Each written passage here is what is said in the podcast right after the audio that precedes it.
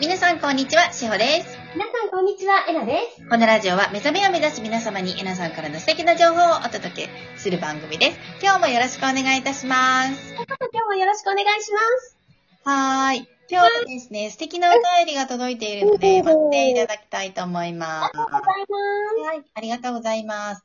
えっ、と、キブさんからいただきました。キムさんはい、キブさんです。キムさん。えめたんしほさん、こんにちは。いつも感謝です。ありがとうございます。しほさんの天使ちゃんに対して覚悟が決まったお話、うんとても素敵でした。ありがとうございます。そうね。私は、えっ、と、実の父を14年間介護しました。うん。父は胃ろうと気管切開をしていて、完全寝たきり状態。夜夜中でも2時間おきに、えー、痰の吸引が必要でした。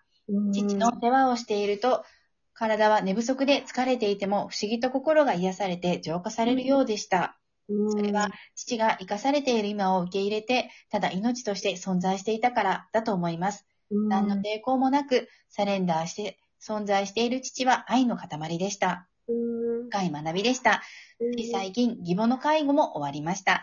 志保さん、介護はギフトですね。ハート。素晴らしい。私、そんな、全然うちの天使ちゃんは変わら楽な方だと思うので、うん。うん。すごい、あの、キブさんのようなうん。体験をされているわけではないので、ありがとうございます。いやいやいやいやい。やいや、ありがとうございます。うんなんか素敵な、はい。ねお便りだね。はい、素敵なお便りです。お疲れ様でした、キブさん。ねう本当ん。ね本当本当私のお友達でも今、お父さんとお母さんを介護されている方がいてね、はいで、周りのみんなから大変だねって言われるんだって、はい。ね、彼女は全然大変じゃないって言うのね。はい。うん。全然大変じゃないよ、むしろねって、あの、在宅で今見ていらっしゃるから、はい。お家に、なんて言うんだっけ、け、え、け、あ、ヘルパー、んあヘルパーさん、はい。がいらっしゃるのね。いらっしゃるんだって。はい。で、それがね、いろんな方がいらっしゃるんだって、新人さんだったり、大ベテランだったりとかって。はいで、こんなにいろんな人と話せる機会で、しかも、ちょっと、やばい、特殊じゃないですか、そういう方とお話しするのってね。はいなんかそういう機会が与えられて、逆に楽しいってはい。言っていて、で、やっぱり同じように2、3時間で1回痰の吸引しなきゃいけないからね。は遊びに行ったんだけど、3時間ぐらいしかやっぱり会えないのね。はい。でもその時もやっぱり彼女から辛さってみじんもなかったんだよね。すごいですね。ううーん。。そういう気持ちでみんなが介護をできたら、それは、なんて言うんだろう。介護とはまたちょっと、介護っていうのと言はい。葉が変わってくるね。はい。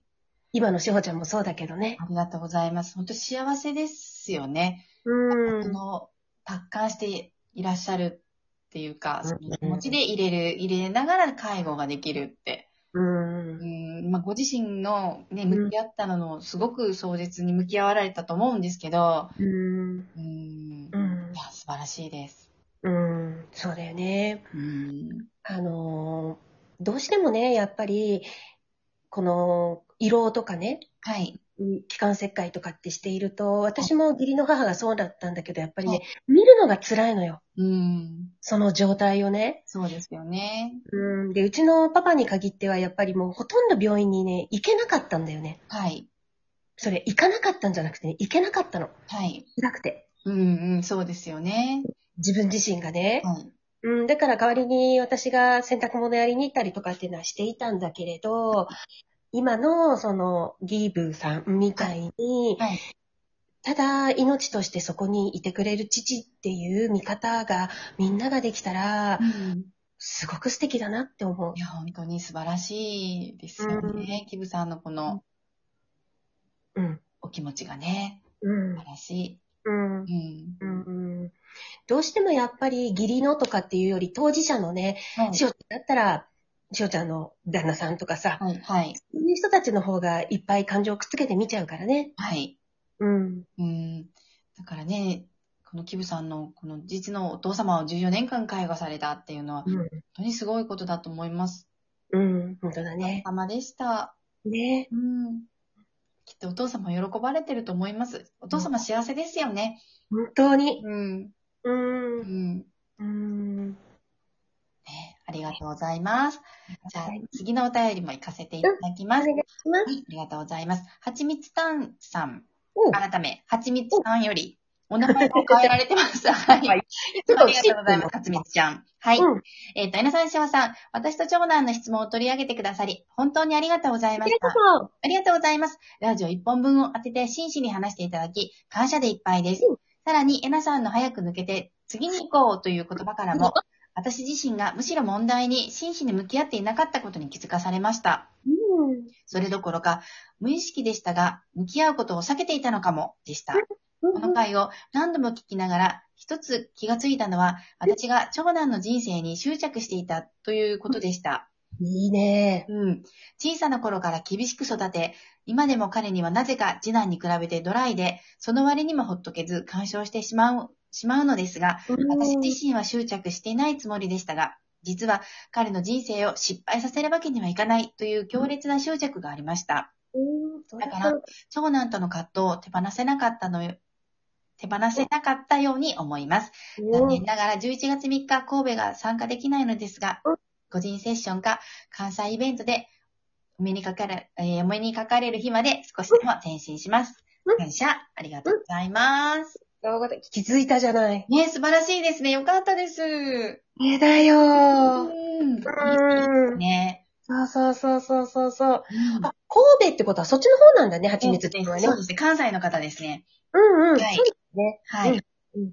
まあね、えっと、そうなんですよ。だから、結局、やっぱりあるのは自分の中だったっていうところだよね。そうですね。何かが発動してるんですよね。うん。うん。うん。そう、今だから文章の中にあった彼の人生を失敗させるわけにいかないっていう、はい。ご長男だからなのかなもしかしたら。うん。で、うえんこうなってほしいっていう、ご自身の、こう、ね、あ子あ。供三像っていうのをお持ちの方とか結構ね、はいはいはいはいい。らっしゃると、こういうのがあるかもしれないですよね。あるそう。で、特に、ほら、長、上の子ってさ、力入れがちなのよね。そうですね。うん。うん。うん。そう。い上の子って力入れがちで、だって私だって、ももちゃん幼稚園何回生よって感じだもん。 いっぱい出たんですか3回ぐらい行ってた。へえー、すごい。おー、すごいやっぱりね、ももちゃんにはね、力入れたよね。うーん。もう、パートしてう、ん幼稚園のお金をこう、作って、で、幼稚園に入れてみたいな。なんでこんなに幼稚園ばっか入れてるんだろうもう何回、何周するんだろうっていうくらい、やっぱり、ももちゃんにはやっぱ力入れて、一番上だからね。犬だけ どね。なんかね、はい。これははちみつちゃんがどうこうっていうよりね、期待が入っちゃったんだよね、私の中にね。うーん。うんうんうんそれこそ、はい。すごくいいワンコに育てようみたいなさ。はい。うん。そう。うん。 ごめんなさいね、ワンコの話になっちゃうんだけど。いえいえでも、あのー皆さんありますよ。あると思うよ。私もありました。うん。うん。うん、あり、うん。でもない方かもしれないんですけど、うん。でも、あの、飯が食える子にしたいっていうのはありました。ううんうんうん。ん。そうね。うん。うん。で、だいたいやっぱりさ、上の子ってそういうふうに親の期待とかも背負うよね。いろんな意味でね。そうですね。うそう思えば私も長女だったので、うん親は厳しかったと思います。うん。そうだよね。私も、そうだよ。長女だったから。ですよねもううん。で、私の姪とかも長女すごい、まあ、次女もだけど、やっぱりなんかもうみんな、ね、親ができなかったことをこっちが背負うみたいな感じだよね。はい。うん。うん。だから、子供さんね、やっぱり、まあ、それが、ね、あるからこそ、気づきも、こうやってできてくる私たちの例もありあるかもしれないんですけど、うん。うん。うん。でもね、言ってみたらね、あの、私は長女でそういうふうに親から育てられたけど、はい。思う通りに育たねって。そうなんです よ。そうなんですよ。自分が親の思う通りに育ってないから、思う通りになんかいかないんですよ。で、絶対行かない。だって、うちの親が私に望んでたのは、はい。なんか、大学卒業したら、ちゃんとした一般企業に就職して、はい専業主婦になって子供二人ぐらい産んでっていう、それだもん。全然違うもん、私。いや、本当に、うん。あのー結局像があるんですよね。こういう風に育って、こういう、うんなんか、うんえ、え、おとぎ話の世界じゃないで、結婚して、って。うん。子供何人産んで、みたいなね。で、子供は会社員、いいい会社に入って、ってい。い学校入って、いい会社入って、みたいなね。で自分はもう、あの、うんそうなの、うちの息子はここの会社に就職してねって言って、友達同士でランチしながら喋るみたいなね。喋りたいんだよね。でも、あの、左打ち場で生活するみたいな。そうそうそうそうそうそうそう。っていうのをやっぱり望むんだけど、安心してみんなそうならないからっていう。そうですよ。うん。安心してください。なりません。なりません。だって、うちの弟だってさ、起業しちゃっては、さい。うん。全然、そういう、ちゃん、なんかちゃんとしたサラリーマンとかじゃなくて、本当にもう、いつ、いつあなたは一人育ちするんですかみたいになって、今、今はやっと、なんとかなったけど、私だってそうだし、はい。うんみんなその子たちが選んだ人生をね、歩んでいくからさ、そうなんです。うん。もっと信頼していいと思うんだ。そうです。うん、息子さんのことをね。はい。うん。なるようになるんです。そう、絶対に。うん。ホームレスになったっていいんです。えそうだよ。ホームレスに書いて、ホームレスになるシナリオを書いてきてる可能性があるので、止めるわけにはいかないんです。っていう、ここ、ところまで思ってば面白いなと思ったんですよね、私。素敵や、そう。止めるわけ。だってそこやらなかったら後悔しちゃってまた来世やらないといけないかもしれそなうい。で。す、そうなんですよ。だから息子はもしそうなったら、それをやりに来たんだなーって。うん。素晴らしいね。うん。。はいい、そう思ってます。うん。100の信頼だね。はいいろんな人生にね。でもそれがやるから、あるからまたジャッジがなくなるんだよね。うん、そうですね。うん。っていう感じで、今日ははい皆さん、素敵な一日をお過ごしください。いってらっしゃい。ありがとうございます。